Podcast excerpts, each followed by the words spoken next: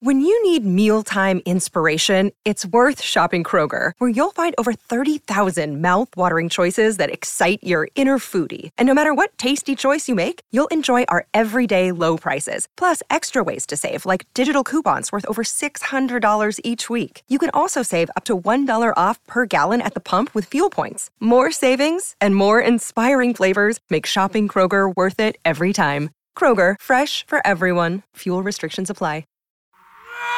Conspiracy Unlimited with Richard Syrett. I turned around and I thought my heart was going to come out of my chest. There was a being at the foot of the bed, little man, maybe, maybe, maybe four feet tall. And the bedroom was lit up like we were in the middle of Times Square. This being was chalk white, was not, well, grayish. Those huge eyes, pear shaped head, had on like a, a jumpsuit, tight fitting. It looked like Reynolds wrap. And there was a bright blue aura around him and then a bright white light. I've had a cop put a, pull a gun on me. I was never as scared as I was December 28, 1989. Hey there, I'm hard at work on another edition of Inner Sanctum, my free monthly newsletter. Inner Sanctum features my monthly brief, a column of my thoughts and opinions on what's happening in the world. It features a spotlight on a past guest, a look ahead to an upcoming episode of my weekly syndicated radio program, The Conspiracy Show. It features a look at this month in conspiracy and UFO history, and my Conspiracy Unlimited podcast episode pick of the month, and so much more. To get your free monthly newsletter, Inner Sanctum, delivered to your email inbox, just go to my website, strangeplanet.ca, strangeplanet.ca. Scroll down to the bottom of the page and click on Inner Sanctum and register. It's fast, easy, and again, absolutely free. Conspiracy Unlimited with Richard Syrett. Pursuing the truth wherever it leads. Exposing evil and corruption the secret machinations of powerful elites. Revealing the high strangeness beneath the surface of our supposed reality. Coming to you from his studio beneath the stairs. Here's Richard Syrett.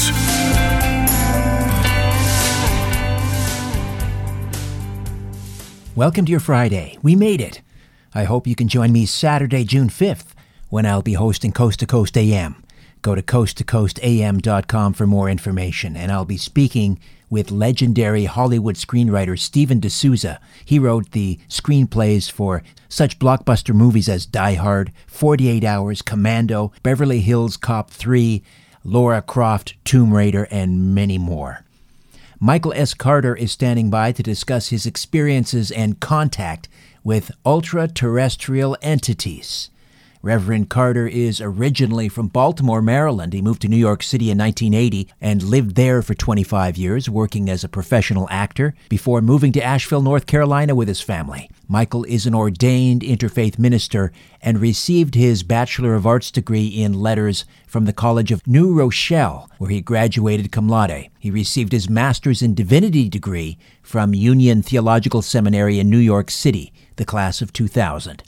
Reverend Carter has written articles on UFOs and religion for such publications as UFO Magazine, Alien Encounters, the MUFON UFO Journal, Contact Forum. He's spoken at UFO conferences such as the Second Philadelphia Need to Know Conference, the annual Long Island UFO Conference with Budd Hopkins, as well as appearing on radio and TV appearances across the nation. He's also appeared on Japanese television discussing the Bible and UFOs. A long-time UFO experiencer, he lectures extensively on the topic of religion and UFOs. He's appeared on the Sci Fi Channel's Steven Spielberg's production of Abduction Diaries, The Real 4400, and is a frequent guest on the History Channel's production of Ancient Aliens. Hey, Michael, welcome. How are you? Richard, it's a pleasure. I'm doing well. Uh, life is good. The weather's getting warm, and uh, you know things are opening up now. The, the country is little by little, so um, I'm very fortunate. Well, I'm going to get you to open up a little, and uh, I, I, hope you don't get tired of telling this story, but it is remarkable. I want to go back to December 28th, I think. 19, oh, yes, 1989. right. You just got back from Mexico. You're in New York City. What happened? Okay. I, uh, well, let, let, me give you the backstory. Um, I, I, just want to say from the outset that I had no um, preparation in the sense of I wasn't a sci fi person. I remember, so, you know, I was raised Baptist, man. I, I drank the Kool Aid. And uh, not that to be disrespectful to Baptists, but I had that dogma hook, line, and sinker. There was no life on other planets. Humankind was, we were top of the food chain. And so it stunned me even more. But I was coming back uh, with my girlfriend at the time. Uh, we were in Cancun and we decided to take a bus trip to the Yucatan to see the pyramids at Chichen Itza and Tulum. Now, I was already kind of studying these things in ancient civilizations, but not to the extent I did afterwards. And um, gorgeous day, uh, went there, had a lunch, you know, just, you know, did the tourist thing. And we went to see those pyramids. And so when we came back to New York, uh, right before New Year's, December 28th, I was asked, you know, I was invited to a party and uh, I was tired, but I kind of wanted to show off my tan. You know, I was, it was eight, I wanted to glow. Mm-hmm. It was 85 degrees, 87 degrees. And in New York, it was, of course, freezing. So my girlfriend said, You go, I'm going to stay home. So I took the subway down to Times Square, and uh, the party was at a, a neighborhood called Hell's Kitchen. Um, you know, no no adult beverages were served. I didn't have any. Uh, I probably overdosed on deviled eggs. It's my favorite. and uh, and so you know, I gloated for about an hour and a half. People oohed and ahhed, and I told them about what went on. And then I went back up to catch the subway back to the Upper West Side. And that evening, and to this day, I don't know whether or not I had to get up to go use the restroom. I don't know, but there something woke me up. I'm assuming that, you know, maybe it was just the presence. I sleep on my stomach. I turned around, and I thought my heart was going to come out of my chest. There was a being at the foot of the bed. I mean, little man, maybe maybe maybe four feet tall. My the the the, the and this is on the Upper West Side of Manhattan. It wasn't on some rural road uh, uh, somewhere, and my the bedroom was lit up like we were in the middle of Times Square. This being was chalk white, was not well grayish. Uh, those huge eyes, pear-shaped head, had on like a, a jumpsuit, tight fitting. It looked like Reynolds wrap. Okay, it looked like this individual was wearing a suit made of Reynolds wrap. Right. And there was a bright blue aura around him and then a bright white light. My girlfriend at the time either could not or would not wake up. I thought I was going to I don't I, I've never been I've had I've had a cop put a pull a gun on me. I was never as scared mm. as I was December 28, 1989. And what I did Richard, was he looked at me, it could have been a she, but we looked at each other and those big, deep black eyes. And I pulled the cover up over my head, and I remember getting in the fetal position. Okay, I'm not a macho kind of guy. well, and so, I think a macho kind of guy probably would have done the same thing. I, I have never had that kind of terror, and I felt I heard this whoosh, whoosh, like like like the wind was blowing, and the temperature changed in the room as if I was outside. Now I was living at the Excelsior Hotel, still there, right across the street from the uh, planetarium, 45 West 81st Street. At that time, living on the 15th floor, 1506 and the temperature shifted. I felt like I, I, was freezing. I pulled the covers down and nobody was there. It was like nothing ever happened. Wow. I, I I I told my girlfriend about it. She's a very spiritual woman. She believed me. She was very supportive through the whole thing. but I started to meet other races. But I started, and I started to have this. This was happening like twice a month, and, and it was like every full and new moon. Hmm. And she worked at night, so I don't know whether they, they, I guess they knew the schedule. not, not that it mattered, because they came when she was there, and I would be paralyzed. Well, that first one, excuse me, me- sorry, Michael, that first one, even Yes. though it was kind of chalk white, I think you described it. Yes. But by all the other appearances, would it was it what we what we might refer to as a gray? Was it some? It was a gray. I think Yeah. it was a gray. Okay. But remember, there's so many different types of grays, and uh, uh, you know, like the, like there's the type that's on Whitley Strieber's Communion. Hmm. The cranium is not as big. This, and then there's another uh, uh, gray that has a bulbous head. This gray had a pear-shaped head. Hmm. Interesting. So, so, you know, it, it freaked me out. I, I, I- couldn't sleep. Um, you know, I was having, uh, I was scared to even, it took, it took me 15, 20 years to just be able to turn the light out now, uh, uh, because like, like, like somehow the light would keep them from coming. But it was just, just this great fear of the dark and that they may come. And they did come. They did come Every month. Uh, for about eight months. Is that when For you saw? months. Is that when you sought out when you sought out the help of uh, Budd Hopkins? Well, I got the Budd later. I Ah. went to Jean Mundy, and uh, I bought a book called Encounters by Dr. Edith Fiore. It's still a good one to, to, to read, and uh, I, uh, um, I, and in the back of the book, it had a list of mental health professionals uh, uh, in each state, and there was a woman named Aphrodite Clamar, who I'm later found out is a very reputable uh, hypnotherapist and therapist. But I, you know, this is my personal bias. I was so fragile mentally that I couldn't go to someone named Aphrodite. Right. Okay. I just couldn't, you know, like the Greek god. I just couldn't. I needed to be grounded in reality. It's my bias. I thought that name was just not it. So I went to Dr. Jean Mundy, and she was very good at what she did. She had an office on East uh, uh, on 13th Street in the Village, and of course she lived out on Long Island. And she regressed me, and uh, much stuff came up. And um, but she said to me, you know, Michael, the good news is that you're not crazy she said, I'm not going to say what's bad news or not because that may be what's up to you. Right. Yeah. And so a, a few years after that, uh, Budd and I did a conference. I mean, I had heard of Budd. Um, we were in two different camps, if you will, but we, we wound up meeting and actually being very friendly. Budd's group, the support group I was in, because at this time I had had I had come to some grips with, and that positive things were happening in my life. And I think it was expedited because of those encounters, even though I still had the fear. Uh, and Budd's group was more people who it was traumatizing. I mean, they had, you know, sperm taken, women had ovum taken, um, anal probes. I mean, it wasn't a pretty picture. And that's all that was going around at the time.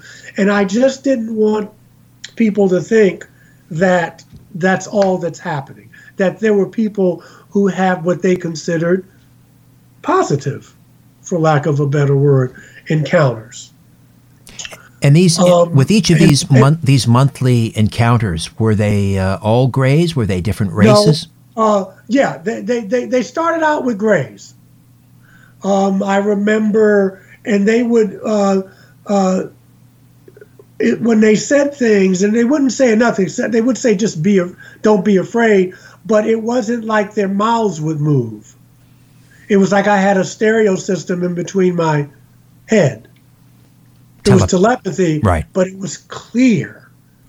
And um, uh, and they would show me pictures like they like and they would always paralyze me i don't know whether it was for their protection or mine but i wouldn't be able to move i could move my eyes i could breathe obviously but i could not move Was there always a blue light?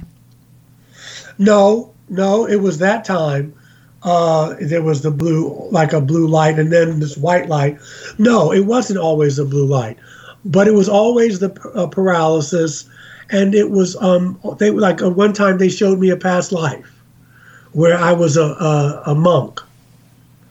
Uh, they showed me something that was going to happen in the future, not nothing apocalyptic, but something that happened in my life because I, I was going to, I was leaving my career as an actor in New York and I was uh, thinking about going into the ministry uh, to a life of service. The only negative thing, Richard, that I can say happened to me now, I'm, I'm, the fear was there, okay, and it would be if if we when we hang up and all of a sudden you're asleep at night and I, I look like a human being, you know, and if I tapped you on your shoulder, you'd be scared too. And, and I look like a human being, you know. Uh, so the fear was there. And that's what gets me. It's that I could open my eyes and they're right there.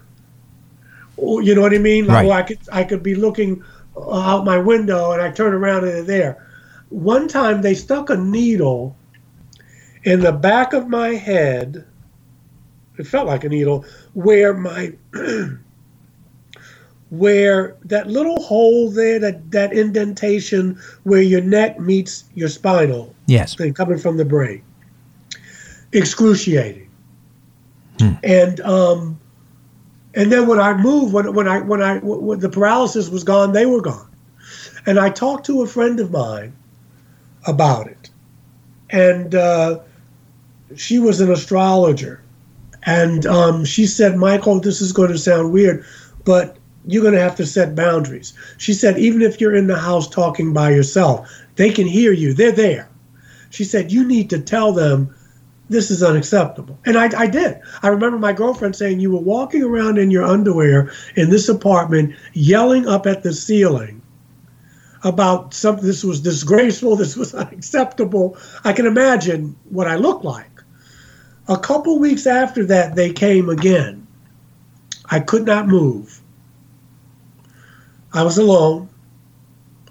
And in my mind's eye, they showed me a picture of a syringe. I felt the tiniest pinprick at the crown of my head, like right in the center of the crown of my head. You could bear it's like when someone takes blood and you don't even know the needle went in. Right. It was like that.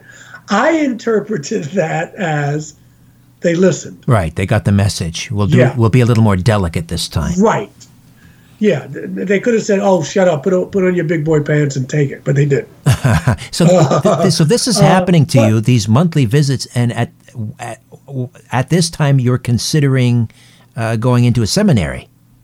Well, I was considering going into uh, a mental institution. Oh, okay. yeah, right. But uh, but um, uh, yeah, yeah, I, I, wound up going to seminary. But what had happened, though, Richard, and the, the fear was there, and there were some times where years would go by when I wouldn't physically see them, or, they, or they would touch me. Maybe in my meditation, I would see a picture; they would show up. But what was happening is, I, the, I, I, I felt more intelligent.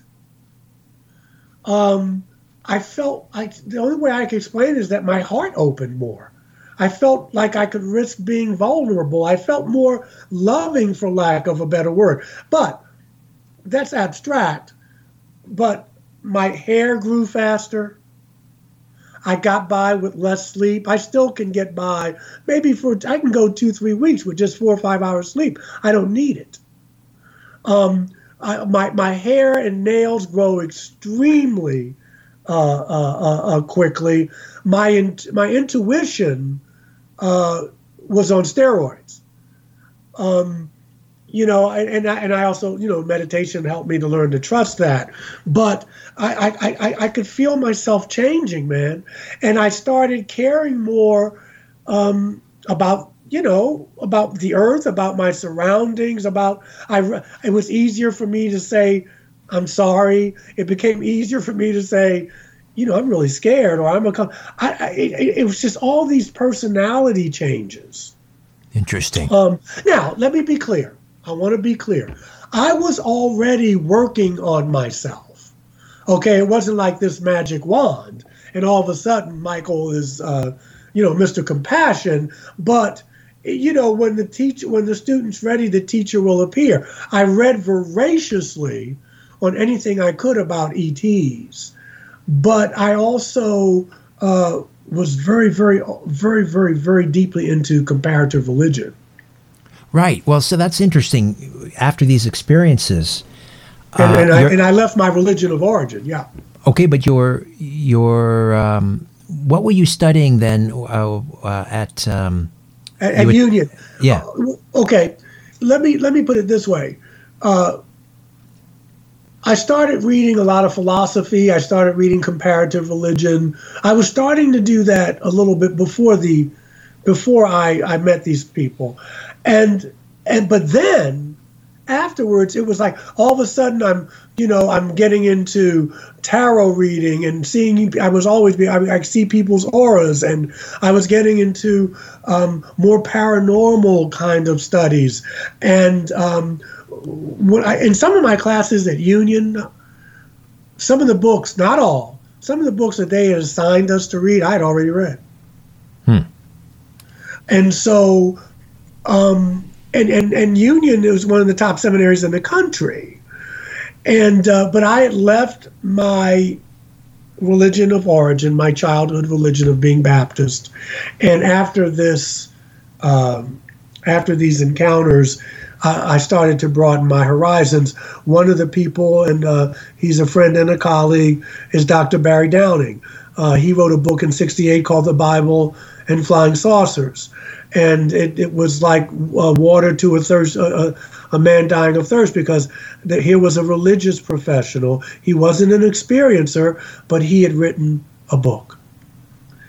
And then I found uh, uh other, uh, you know, um, there was Erich von Däniken, obviously, and right. then a, a, Dr. Virginia Brasington, a woman from Asheville, North Carolina. I didn't even know Asheville, North Carolina existed at that time. And she wrote a book about the Bible and UFOs.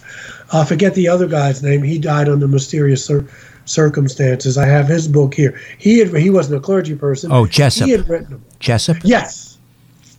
Right. He was involved in uh, the Philadelphia experiment somehow. I think. Um, I think he interviewed the, one of the witnesses, if I'm not mistaken. Yeah, yeah. So so there was the religious aspect. So that's you, where that's where I am. That's where my head is. Right, and you were actually going to write your, your thesis on this subject, right? How did they how did how did they re, how did they react? You know what? They they shocked me. They they loved it. They loved it.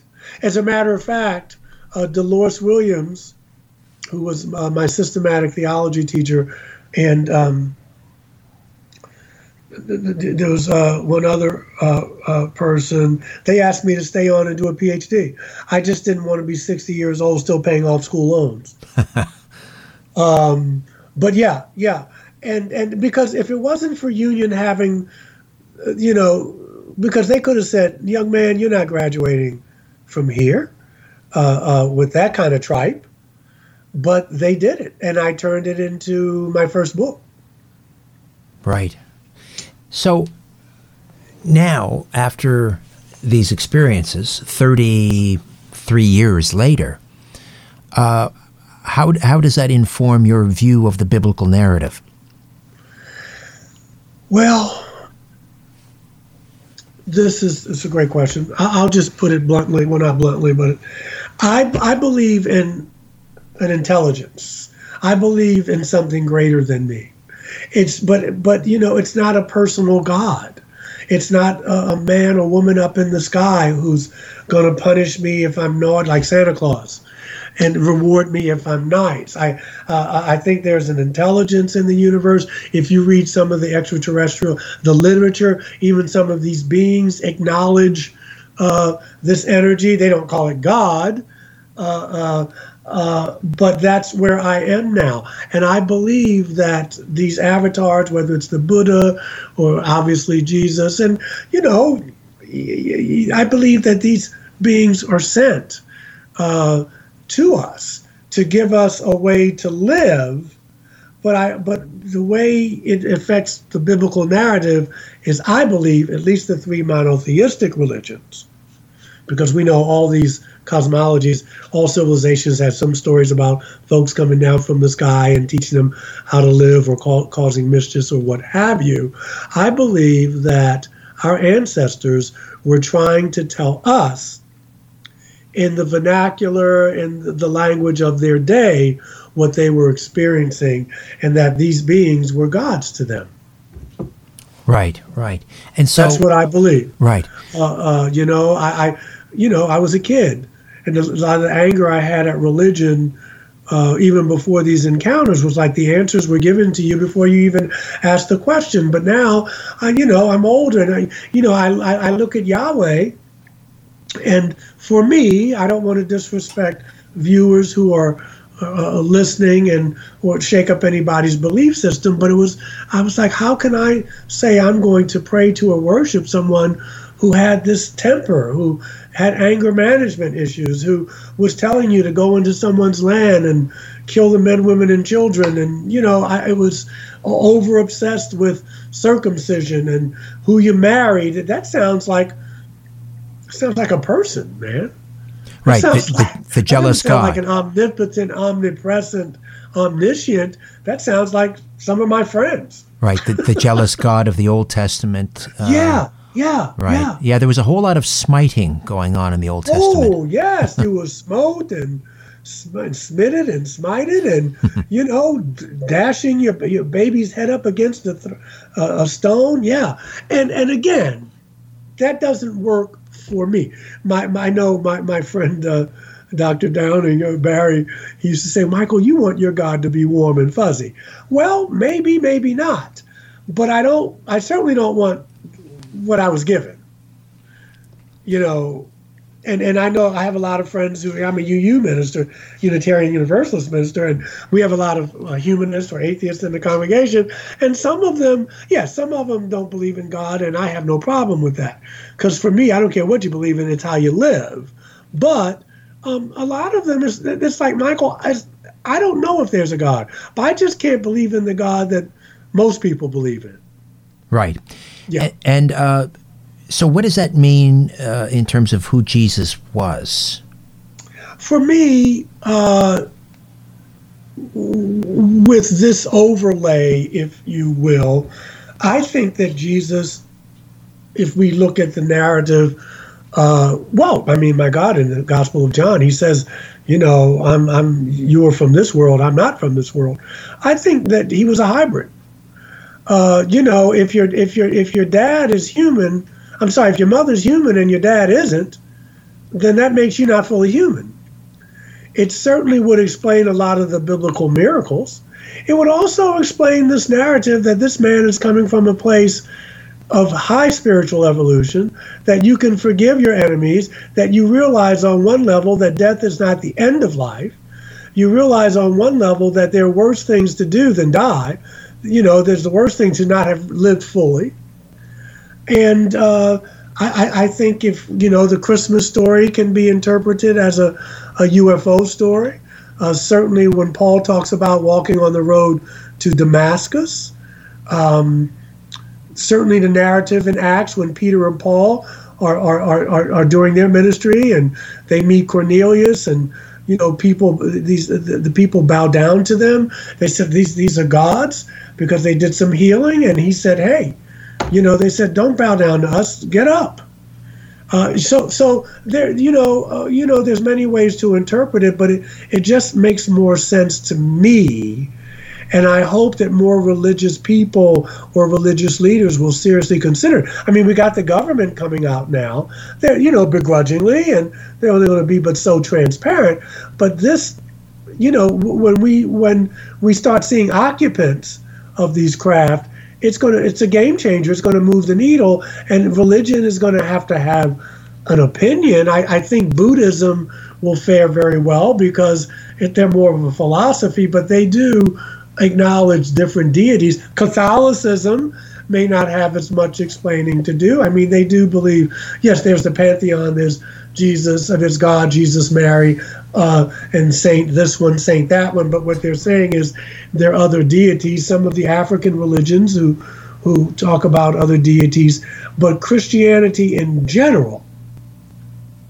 is going to have some explaining to do. Right. Although I think the Catholic Church kind of laid the groundwork earlier on. There wasn't it their chief uh, or the, the head of their observatory, the official Vatican yes. uh, astronomer, kind of said, you know, that that uh, there's nothing unchristian in the, the idea of extraterrestrials. They're all considered, you know, part of God's creation.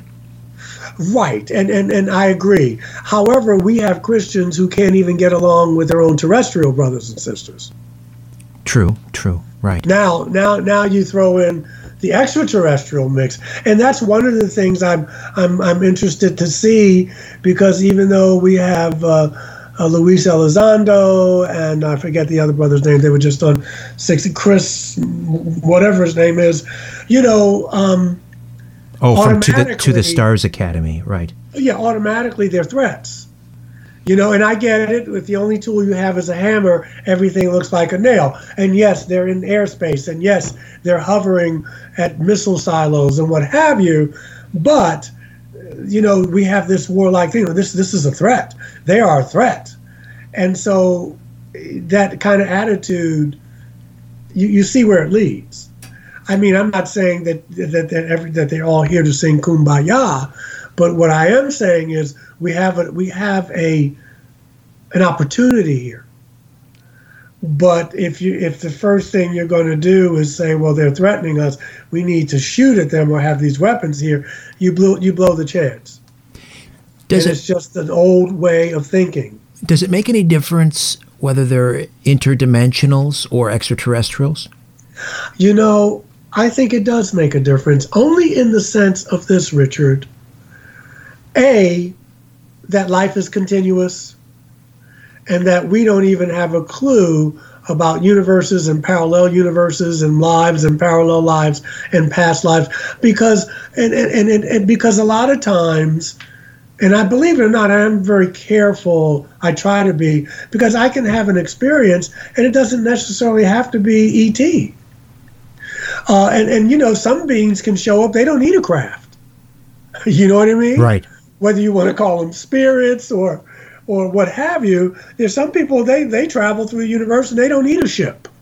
So what it does show us is that life is continuous, and there are, you know, what's the old thing in Hamlet? There you know, about there's more, whatever in heaven and earth oh, ratio right. than in your philosophies. Yeah. Right. Right. Yeah. Uh, so what ultimately then is the message of the Bible? Well, I don't revere the Bible. I think the Bible is uh, like a lot of sacred texts. There's a lot of beauty and profound truths and wisdom in it. I don't say toss it out. That you know, there's stories there, lessons from life that can apply to us today. But to say that it is the only way to truth or the only way to God, in quotes, um, I think that that's part of the problem. I think it's one of many ways. Hey, man, you know, if you and I were born in Tibet, you know, we would we, we'd be looking at the Buddha or maybe Lao Tzu. We, we'd be having a whole different kind of perspective because we were shaped and we're people of the West. Uh, and so I think that there's a lot of learning to be done. Um, I, I certainly preach from the Bible occasionally not in a dogmatic way, but you know, some. I mean, you got everything in there, man. It's like a novella. You got incest, you got uh, oh, these love affairs, you got war, you got murder, you got fratricide. I mean, it's about as human as you can get. Oh yes. Hmm. Uh, but I think if we look at these beings, because angel means messenger in Hebrew, right? I mean, melach. I mean, a- angel uh, you know, these are messengers, and the technology that they had would appear godlike to us. If it appears, we won't say godlike now, but surely the military, the Navy, and the Air Force, they're not saying they're gods, but they are marveling at what the technology, the technology. So um, I think it can help bring religion if we're open to it, I think if we use it correctly, it can make it more relevant. I mean, a lot of people who have experiences with these beings, um, whether they're the blonde folk from the Pleiades or whether they're grays or reptilians or what have you, um, a lot of these beings have a deep spirituality. The only difference is their spirituality can handle, not all, I'm not, again, because at least in my experience, you know, just like you have people who are not as evolved, you have some extraterrestrials that are probably not as evolved. They're evolved technically, uh, but but basically, um, their spirituality and their, tech, their use of technology kind of blend. Our, our technology, we don't have the maturity. I mean, we make bombs. You know what I mean? We Right. could use the, the technology for other means, but you know, we need to make bombs and we need to compete and what have you. So our technology has outstripped our spirituality, and we're seeing uh, the effects of that now. Uh, how many races of uh, entities or star people have you uh, encountered? I've seen an Arcturian, a blue person. I've seen a praying mantis. Uh, obviously, I've seen what we'll call them grays. I've seen a reptilian, and um, I think that's pretty much. And I've seen. I had a, a healing. I had a Nordic person uh, heal a blood clot that uh, I had back in 2013. Can you tell me about uh, that? Can you tell me about that? yeah, yeah, and you can also read about it in Preston Dennett's book, um, "The Healing Power of UFOs," uh, his second volume. Yeah, um, basically, this happened. It's going to sound like a country western song or a blues song. In 2013, my dad died, but he was dying, and he died. I was losing my job as a chaplain at a hospital here in Asheville, and uh, I was getting divorced. That is a country and, song. uh, yes. The hits just kept on coming, and I developed a blood clot. Did not know what a blood clot was in the sense of I never had a history of it. And, and then later, I found out that my half brother had a blood clot that did burst, and he survived it. But um, in my right leg, I thought I had pulled a muscle. It was, and I'm I'm thin, and uh, my leg, my right leg, was as big as LeBron. I wish I had legs that muscular. and but it hurt. It hurt so bad that even if I put an envelope on top of my leg, it would hurt. That's how much. And my ex-wife said to me, "We're still good friends. You're not supposed to have that kind of pain for three days. You need to go see somebody." And of course, I said, "No, it'll go away." I put Reiki on it. I wound up becoming a, an energy healer, and it would subside a little bit, but it would come back. And so I did finally call my primary care physician. And when I drove in to see him, he said to me, Did you drive here alone? I said, Yeah. He said, Are you okay? I said, Yeah. He said, Can you drive? I said, Yeah. He said, I need you to go down uh, to Asheville Imaging. What, what? Not imaging. That's for the the, the babies. But I had to get an MRI. Imaging is where I went with my ex-wife for the child. Anyway, so and he said, Michael, you must go now. He said, because if this burst in your lungs or in your brain, I said, right, it's going to ruin my day. He said, exactly. I mean, my leg was huge. I was swollen from my right ankle up to the groin area. So I get there, and they tell me, you know, all these things, and um, and so I, I wound up having to inject myself with a drug called enoxaparin, and uh, to to thin out the blood, and they put me on Coumadin. So on July 4th, this is the juicy part. On July 4th, 2013, uh, it rained here significantly and it canceled the fireworks. Why is that important? I can't stand it because uh, my daughter and my ex wife, they loved it. You get up, you get there at seven o'clock, it takes you a half hour to find a parking space. You go to this park around this lake, the mosquitoes are eating you. You're so close to people, you need a lubricant. They're sitting on their towels. It's just very unpleasant. And I did it every year because I wanted to be a good dad and a good ex husband. This particular night, the thunderstorm canceled it. I was so happy. There were severe thunderstorms, and it sounded like artillery. Uh, Richard, I had a lot of friends who fought in Vietnam, and sometimes when they did talk about it, they would say, Michael, you slept in your foxhole, you went out on patrol, you had to do what you had to do. And sometimes you'd have to go to sleep while artillery was going in and while artillery was coming, when you were being fired on. Right. I said, oh my God. And it sounded like artillery that night. At 10 minutes to 10, 950, I'm trying to go to sleep, but I'm not asleep. And, you know, it, it's like that feeling. I can't explain it. It's like the air changes in the room, the atmosphere changes. I don't know. But you can almost get that something's in here. I turned around. There was a being as tall as my ceiling, pale blue eyes, really pale skin. Hair looked kind of blondish, but he had a cowl on, like not a hoodie, that's what we call him now, but this long monk's robe thing with like a belt, a rope mm, belt. Right. And he was so ripped, you could see the muscles coming through the robe, and I was flabbergasted. And he looked at me, and again, it was that terror, and I looked at him. It wasn't as the terror of like with the gray, because this person at least looked humanoid. Uh, well, well, you know, looked human, even though, you know. And he held out his hand, and an apple green light came right out of his hand, and it hit me in my stomach because I was sitting up in the in the bed at this right, point. Right. And I didn't feel anything, and it was like a Star Trek. Uh, uh, I guess. I mean, it's the, he his molecules just dissolved. This was at uh, 9:50 uh, uh, p.m. on July 4th, 2013. So, what do I do?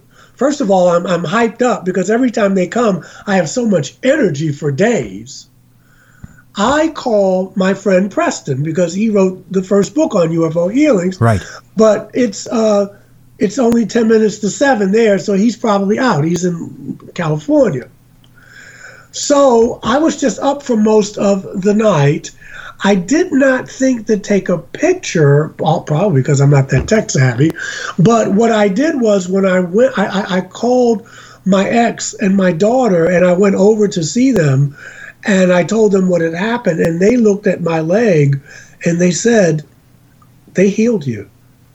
Your leg is the normal size." Was it And I just instantaneous? never Was it instantaneous? It had to be because uh, uh, I, I, I, also I can say it because it had to be. It had to be. Hmm. It had to be because it was. Now, I don't remember looking at. I don't remember noticing it.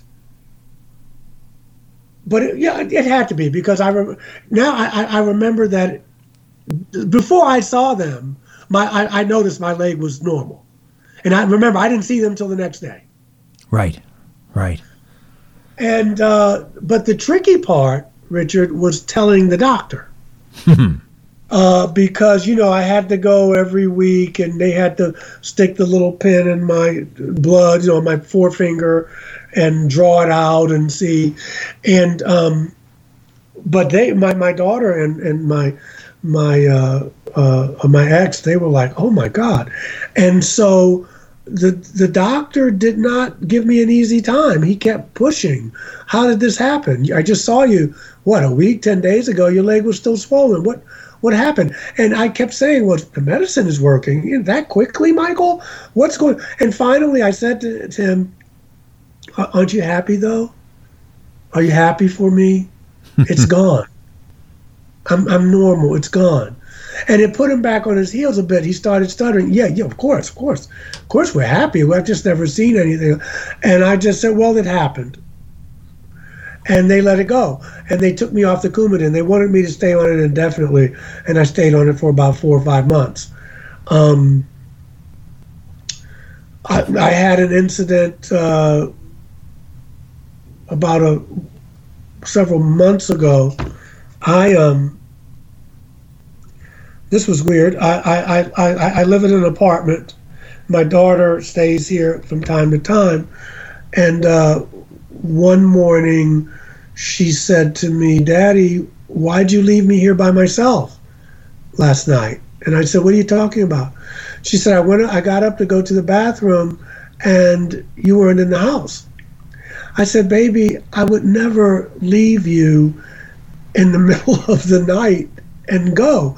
She said, "Well, I walked in your room. It was about quarter to three, and you know your your bed was pulled back, and it was kind of neatly pulled back, and there was a light." in the house. Like like there was a light in your bedroom, and it was when I walked in the living room, it was like a light, like there was a full moon or something. And I said, "And, and you you sure I wasn't here?" She said, "Yeah. I thought you left me." Hmm. Wow. Yeah. Uh, why you? I don't know. Um, it's a great question, but it's a difficult question. I, I you know, I, I, had a psychic tell me once. Um, interestingly enough, and I didn't mention my experiences to the psychic, but the psychic told me that the way he put it was, you know, when you come to my house, you should let me know when you're bringing company. I said, what are you talking about? He said, you brought some people in here, some people from they do they deal with outer space stuff, and he described them. I had never mentioned it to him. He said that I uh, it was a contract between lives that I, in past lives I had been uh, friendly with these people, had contact with these people, and so I just signed up to do something this again. Um, it that makes more sense than anything I could say, you know, he told me that I was uh, chosen to do stuff. I, and, I, I say that reluctantly because I'm not I'm not on any grandiose mission, Richard. But I I, I, I do, you know, when I left the theater, uh, I wanted to serve. I wanted to serve humankind. And there are many ways to do that. You you can do it being an, an artist or what have you, uh, but um, it, it, it's it's that's what I'm doing now. And uh, going all the way back to December 1989, yeah, yeah. and you visited the pyramids and the Yucatan Peninsula. I mean, did it because it was that coincidental, or is it somehow? I'll the, never know it, it, because I I did not see now in my regressions with Budd and with Jean Mundy, it came up that I had seen these beings when I was a kid. I do not remember that.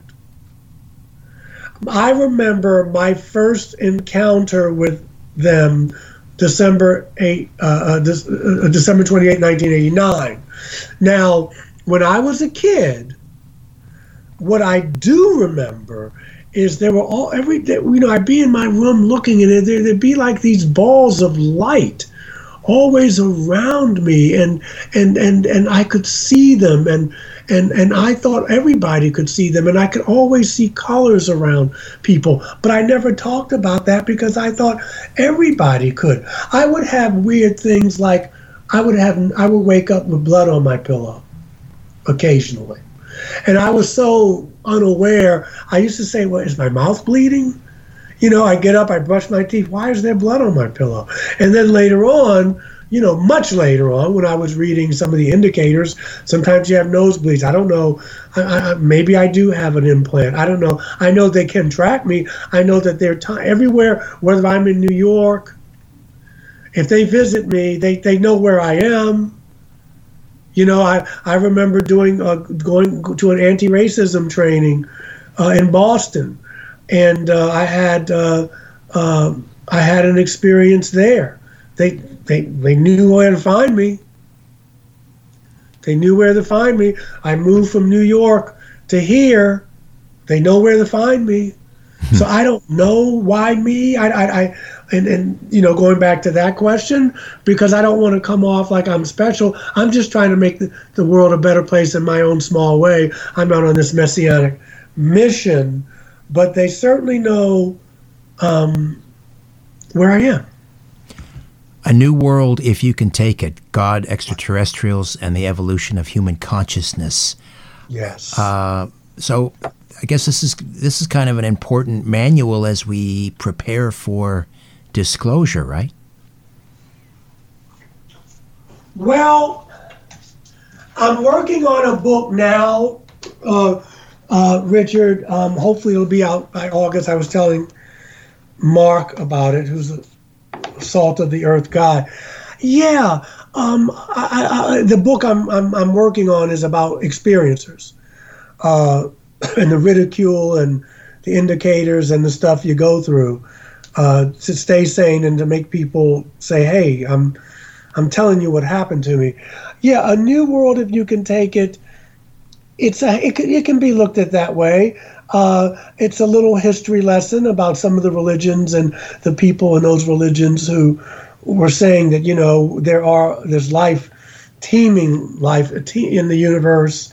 Um, but it is a new world if we can take it, and that's going to be the thing, because we're we're in the age of Aquarius now, and we came out of the Piscean age, two thousand years of that, where you know you needed you, you were born in sin and and you needed a savior and you needed prophets and saints and avatars to to, to, to, to, to put you on the path right? And here we are 2000 years later leaving the piscean age you know the age of jesus if you're in the west. And and and now we're in the aquarian age where it's all about technology and um, it's all, it's all about communication, and it's all about your own spirituality. That that there's not going to be there may be teachers, but no one's going to come here. To manual for preparing for disclosure. Okay. Yes. Yeah. Go ahead. Yeah. Yeah. Yeah. That's a great uh, uh, question, Richard. Is this book uh, a how-to manual preparing for disclosure. I, I, you know, I never thought about it like that, but I guess it could be. It, it's it's it's it's the treatise on how we got here. Again, I go over some biblical stuff in there, but um, it's up to us now. Uh, we, we, you know, we we we're in the Aquarian age now. Two thousand years ago, we were in the Piscean age, the age, you know, where, where Jesus walk the earth. And, you know, we needed a savior. This is before Jesus, obviously.